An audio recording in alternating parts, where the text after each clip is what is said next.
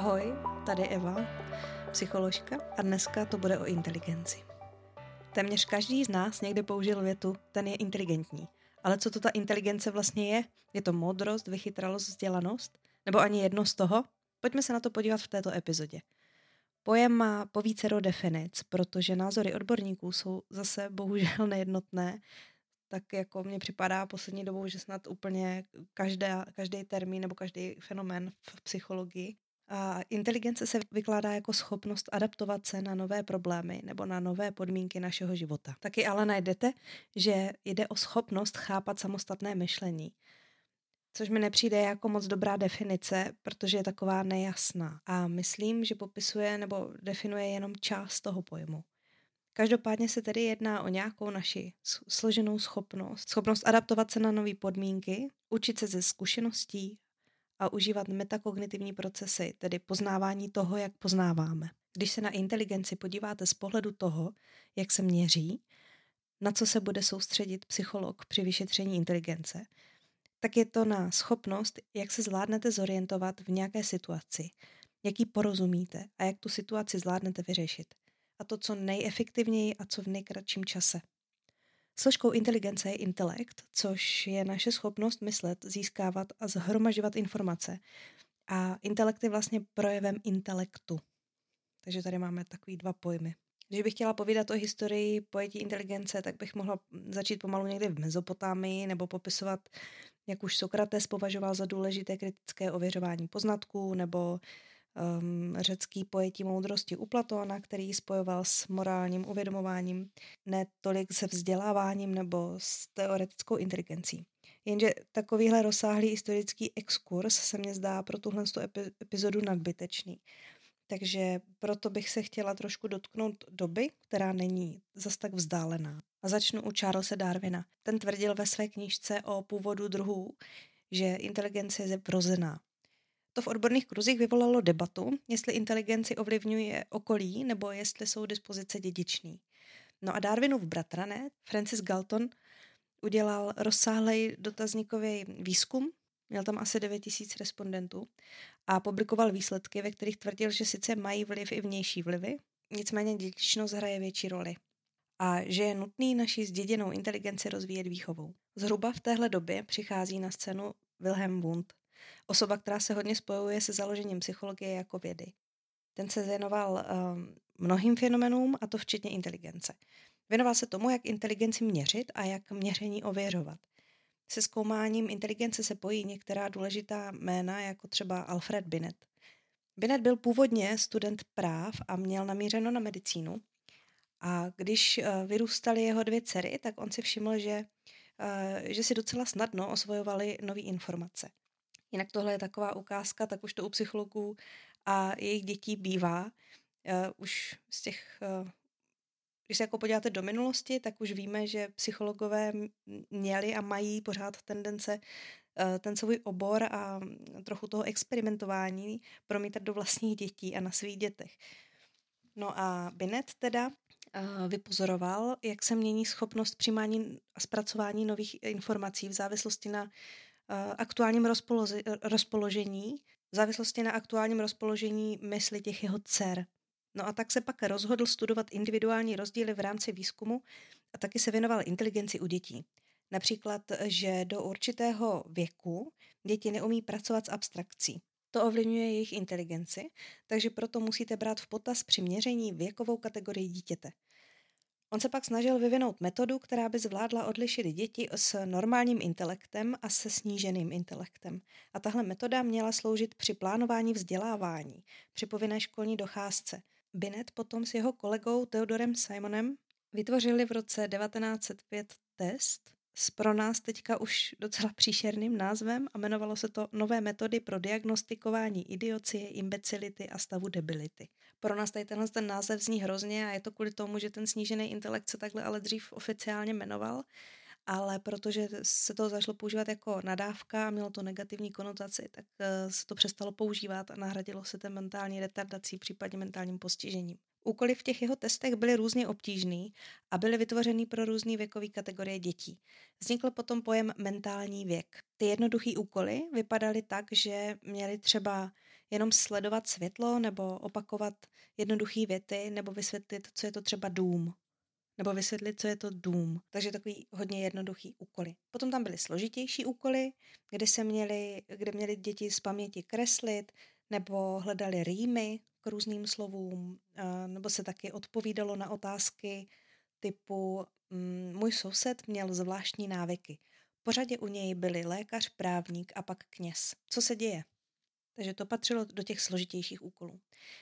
No a Binet si byl vědom i toho, že výsledek testu bude ovlivněný tím, jak moc, jak moc se na něj děti budou soustředit, jestli mu budou věnovat pozornost. A proto si dával na tuhle proměnou při výzkumu taky velký pozor.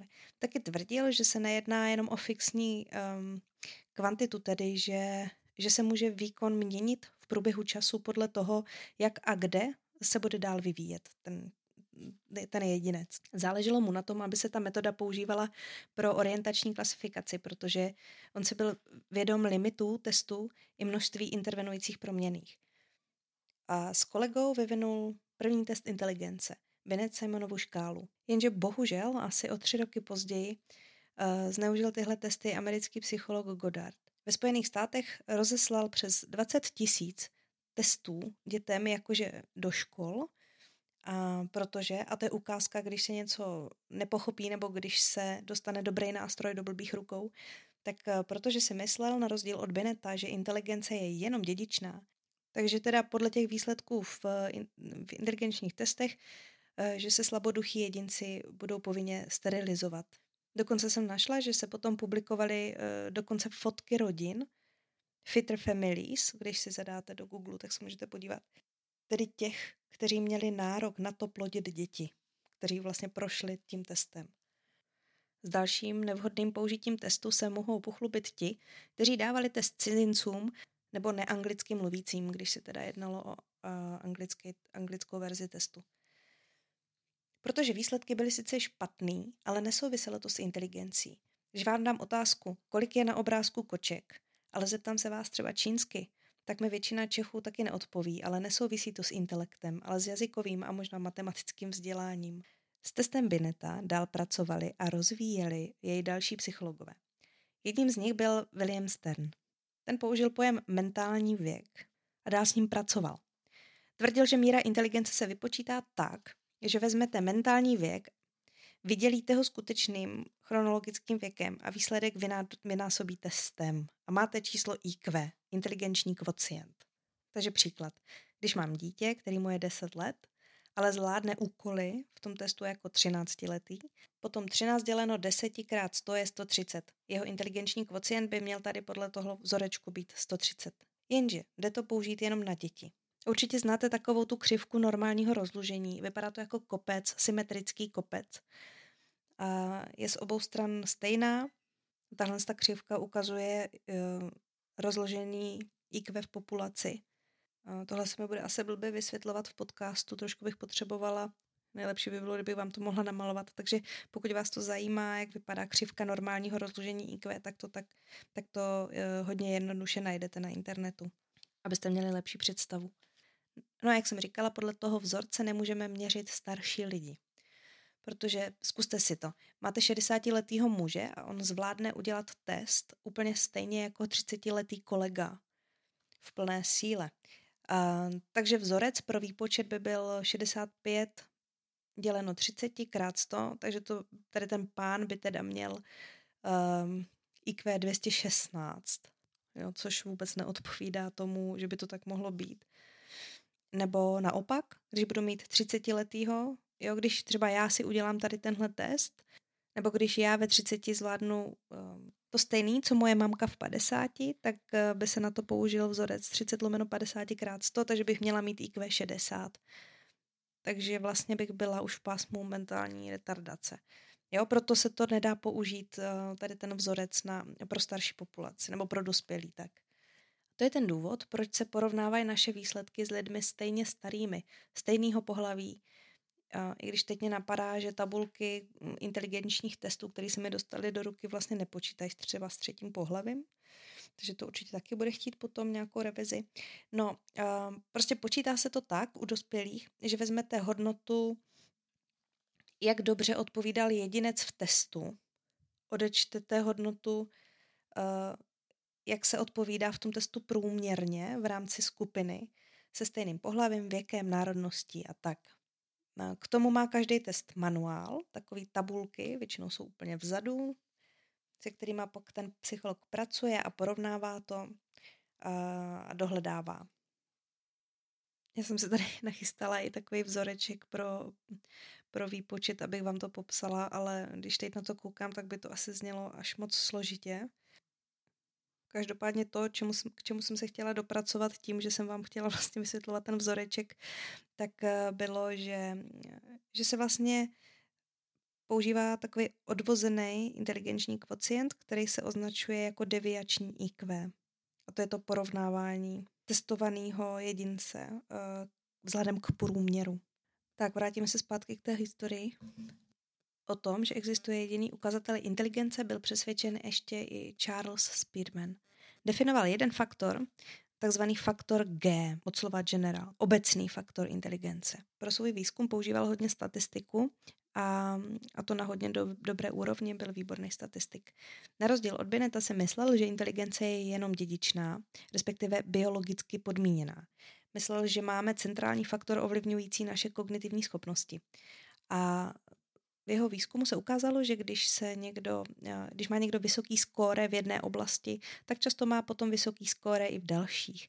A proto teda eh, jeden centrální faktor, což je ta obecná inteligence. Potom určil specifickou inteligenci, která se liší člověk od člověka, případně podle typu úloh. Ale pořád vlastně ta obecná inteligence má vliv na ty specifický. Logická, prostorová, matematická, tak. Takže G faktor, general, a S faktor, specific. K té obecné inteligenci potom měl připomínky Gulliford, který tvrdil, že je potřeba brát v úvahu ještě kreativitu. Ale uh, on tvrdil, že struktura inteligence má ještě tři dimenze, operace, obsah a produkty. Ale teďka zpátky k tomu Spearmanovi. U Charlesa Spearmana uh, studoval Raymond Cattell, který jeho teorii rozšířil. Popsal dva typy inteligence tvořící ten G-faktor. Uh, jeden se jmenoval fluidní inteligence, uh, to je naše schopnost vnímat vztahy a uvažovat abstraktně bez předchozí zkušenosti a podle něj je teda dědičná a, a zvyšuje se, nebo jako vrcholu dosahuje v rané dospělosti a potom klesá. No a ta druhá, tak to, ta se jmenuje krystalická inteligence. A ta značí naše znalosti, zkušenosti a má, vliv, má na ní vliv učení. Třeba co jsme se naučili v matematice nebo jakou máme verbální slovní zásobu. A ta stoupá s věkem někam, někdy až do 30 a zhruba po 65. roku začne klesat. No a právě ty culture free testy, o kterých jsem mluvila v jedné z epizod, teď teda bohužel nevím, ve které přesně to bylo, a testy, které nejsou závislí na kultuře, to znamená, nejsou tam použitý věci, co se učí ve škole, nebo jako nepotřebujete k tomu, abyste správně odpověděli. A nejsou tam slovní úlohy, nemusíte tam pracovat s jazykem, proto se tomu říká culture free testy, tak ty měří právě tu fluidní inteligenci. Většinou vypadají, pokud si je chcete představit, tak většinou vypadají uh, buď jako, že máte, uh, představte si to jako, že máte koberec s nějakým vzorem a v jedné části je vyříznutý okýnko a potom na boku máte výběr z třeba osmi různých jako těch výřezků a na každém je jiný vzor a my máte doplnit, který vzor patří do toho vyříznutého místa. Jo, nebo, se, nebo další no, možná úloha tak, eh, takováhle je, že máte uh, v řadě tři obrázky, pod tím zase tři obrázky a pod tím jenom dva a vy tam máte doplnit zase z nějakých předem určených možností, jak bude vypadat ten poslední obrázek, aby to doplnilo jak řady, tak sloupce. Další výzkumník Carroll navrhl ještě další rozšíření tady tohohle modelu a to třívrstvý model lidských kognitivních schopností. K té fluidní a krystalické inteligenci potom přidal dalších šest faktorů, eh, a to obecnou, a to obecnou paměť, učení, obecnou kognitivní rychlost, eh, obecný zrakový nebo sluchový vnímání, nebo obecnou schopnost eh, paměťového vybavování a rychlost zpracování. Inteligenci byly věnovány potom další teorie. Tady tyhle jste byly spíš o tom, jak je inteligence strukturovaná. Jiný teorie zase pracují s tím a snaží se popsat to, jak se mezi sebou vzájemně ovlivňují různé psychické procesy. Zkoumají, um, jak souvisí to, jak jsme inteligentní, to, jak jsme inteligentní s tím, jak o tom přemýšlíme, nebo i jak rychle o tom přemýšlíme, o, o těch věcech, o, nebo o různých věcech, o různých úkolech nebo, nebo problémech. Jaký vliv má učení, e, jaký vliv mají naše zkušenosti. Takový systémový teorii se věnoval třeba i Stenberg. Ten mluví o třech složkách, jak se vzájemně ovlivňuje naše schopnost uh, řešení problémů, se kterými jsme uh, se už v minulosti setkali, s naší kreativitou a s takzvanou praktickou inteligencí, využívanou při běžných vztazích a v komunikaci. Těchto teorií inteligencí je spousta a na základě těchto teorií vzniklo i spoustu psychodiagnostických testů. Některý z nich měří jenom tu obecnou inteligenci, dají vám opravdu jenom orientační výsledek. Jiný jsou velmi propracovaný a měří několik druhů nebo několik dimenzí inteligence. Některé testy jsou zase starý a nadhodnocují, takže když si je uděláte, tak vylezete jako geniální. Jenže tak eh, vyleze další velké množství lidí. Navíc výsledek testu je potřeba brát s určitou rezervou. Můžete ji psát ten test inteligenční, můžete psát unavení, můžete ho psát s kocovinou. Já vím i o případech, kdy eh, byli nedobrovolně testovaní lidi pod vlivem drog. Můžete jej psát nemocní, eh, můžete je psát po úraze a psycholog může udělat chybu, může vám blbě zadat instrukce nebo vám naopak napovídá, což se děje spíš u dětí. Nebo taky do toho může kecat rodič při tom testování, což by neměl, měl by to dítě to vyplňovat samo uh, nebo vyplňovat. Jo, existují inteligenční testy, které nejsou jenom tuška papír, ale uh, jsou tam i nějaké manipulační metody, nějaké kostičky nebo, nebo různé obrázky nebo skládačky, jo, to mají většinou ty dětský. Taky byste neměli opakovat často uh, ty testy, protože potom se měří vaše schopnost učení, to, co si pamatuje z minul, pamatujete z minulého testování. Nebo nebo právě se vám, k vám dostane ten nevhodný test, který nadhodnocuje a tím zkresluje výsledky. Další, co mě napadá, je, že když jste, une, uh, když jste nervózní, třeba když vám záleží na výsledku toho testování, tak ta nervozita může způsobit, že můžete podat trošku horší výsledek. Tohle všechno je důvod pro to, aby se nikdo nefixoval na to jedno číslo IQ. Ono by se to ve skutečnosti nemělo psát ani do zpráv, do zpráv z psychologického vyšetření protože to není fixní. Mělo by se psát, že se pohybujete v pásmu podprůměru, nadprůměru, průměru. Případně, jestli vám nějaký subtesty šly líp nebo hůř. Jo, jde o toto popsat, ne tam prdnout jedno číslo a říct, no, tenhle má 135, tak super, nebo tenhle má 112, tak je lepší než tenhle, který měl 111. Jo, takhle to nefunguje. Pak je otázka, jestli byste si měli dělat inteligenční test na internetu, kam pošlete 80 korun a máte výsledek, protože tam je taky spoustu věcí, co to ovlivňuje, ten váš výsledek. Jestli to píšete na počítači, nebo jestli, jestli si to přepisujete uh, některé ty úkoly na papír, protože potřebujete prostě to uh, se s tím jako pohrát s tuškou, něco si tam dopisovat, nějaké poznámky, malovat si. Potom je otázka, většinou se tady v těchhle z těch uh, online testováních, kde si jako pošlete těch 80 korun, ono vám to hodí výsledek, tak se dělá potom taková databáze a ono vás to, uh, ono vás to porovnává vlastně s ostatníma lidma, kteří si ten test dělali taky. Jenže otázkou je, dělá si to každý poctivě, dělá to ten test každý sám, dělá ho bez pomůcek, jestli ho dělá po prvé, po druhé, po třetí. Uh, jo, takže to, taky jako je zkreslený. Pokud se nejedná o nějaký standardizovaný test, ale vlastně to nevíte, pokud, i když si to zaplatíte, tak nevíte, jako z čeho se čerpá, nebo z čeho vychází tvůrce tady toho testu, s kým vás porovnává. Pak je tady ještě něco, co se jmenuje Flynnův efekt.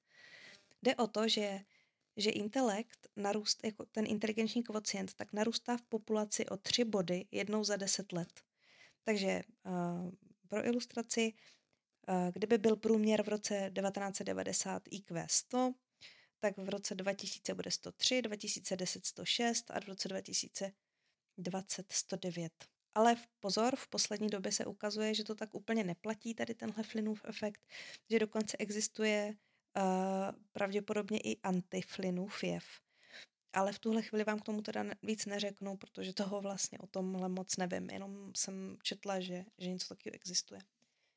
A že to vlastně zas tak neplatí ten Flynnův efekt. Stejně jako u všech psychických fenoménů, tak i v intelektu existují poruchy intelektu. Dřív se používali termíny jako idiocie, imbecilita a debilita. Teď se používá mentální retardace nebo mentální postižení. Taky jste se mohli eh, ve starší literatuře setkat s pojemem oligofrenie, slabomyslnost nebo v literatuře. No vlastně, když budete číst nějaký starší psychiatrický zprávy, tak tam na to narazíte. Pásma mentální retardace se pohybují pod průměrem. I tady máme dělení na lehkou, střední, těžkou a hlubokou mentální retardaci. A teď, vám, a teď mám na vás otázku, jestli víte rozdíl mezi mentální retardací a demencí. Mentální retardace se týká vývoje intelektu. Když si, eh, když si rozvoj intelektu představíte na časový ose, tak u mentální retardace jde o to, že se zasekne a dál se nevyvíjí. Zatímco u demence jde o to, že intelekt byl už na nějakém stupni vývoje a ten stupeň se snižuje na nižší z už dosaženého vyššího. To bylo krátce o jednom polu inteligence. Pak tady máme druhý pol, nadprůměr a, a nad ním pak genialitu, mimořádný intelektový schopnosti. Už se mi párkrát stalo, že se mi někdo svěřil s tím, uh, že se nechce chlubit, ale že, má, že někde na netu mu vyšlo, že má IQ 145. Problém je, že ne všechny testy umí citlivě rozlišovat v pásmu nadprůměru. Pro testování nadprůměru je důležitý zvolit i vhodný test, který to umí citlivě rozlišit. A určitě nejde o takový ten jednodimenzionální starý test, kde máte doplňovat jeden chybějící obrázek. To podle mého názoru teda nestačí. Uh, tady se můžou názory odborníků lišit, ale já se zatím stojím. Když se podíváte na to, co znamená genialita nebo s čím se pojí, tak uh, hodně často bývá spojovaná právě i s tou kreativitou. Obecně mám pocit, že genialitě se věnuje mnohem méně pozornosti než právě uh, poruchám intelektu nebo sníženým, sníženému intelektu, vlastně tomu jednomu pólu. Když se podíváte na ten druhý pól, tak o té genialitě najdete mnohem méně literatury. Uh, nebo i třeba ve školách, na základních školách, tak mnohem více řeší to, uh, jak pracovat s člověkem, který má snížený intelekt. Ale mm, míň se pracuje s nadanými žáky nebo jsme nějak mimořádně nadanými žáky. Samozřejmě o to jsou snahy, ale myslím si, že, že ne úplně teda ve všech školách. Nadprůměrně inteligentní lidi se snaží združovat menza. Tady já osobně, a opět není to oficiální stanovisko nějaký asociace psychologů, to vůbec, ale já osobně mám trošku problém s volbou testu, který, který se zdá být jako nadhodnocující. Mně se totiž moc nelíbí vzít si peníze a udělat psychodiagnostiku takhle, eh, když jde, když jde udělat kvalitněji, jo? že vlastně eh, když mě někdo zaplatí za to, aby ho otestoval nějak, tak, tak očekávám nějakou kvalitu za to, když si za to platím. Teď teda doufám, že se nepletu, pokud jo, tak se omlouvám, ale myslím si, že to testování tam je za nějakou sumu. Protože to, co jsem měla možnost vidět, tak jde právě o ten test, který není podle mě dostatečně komplexní.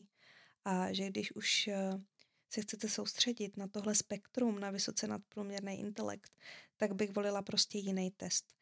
Ale asi je fér říct, že, že třeba hromada státních institucí taky používá zastaralé metody, protože noví jsou prostě moc drahý a pro stát kvalitní psychodiagnostika bohužel není prioritou. Takže závěrem jsem chtěla jenom říct, nefixujte se na to jedno číslo, pokud vás někdo otestuje, protože je orientační a teď už víte proč.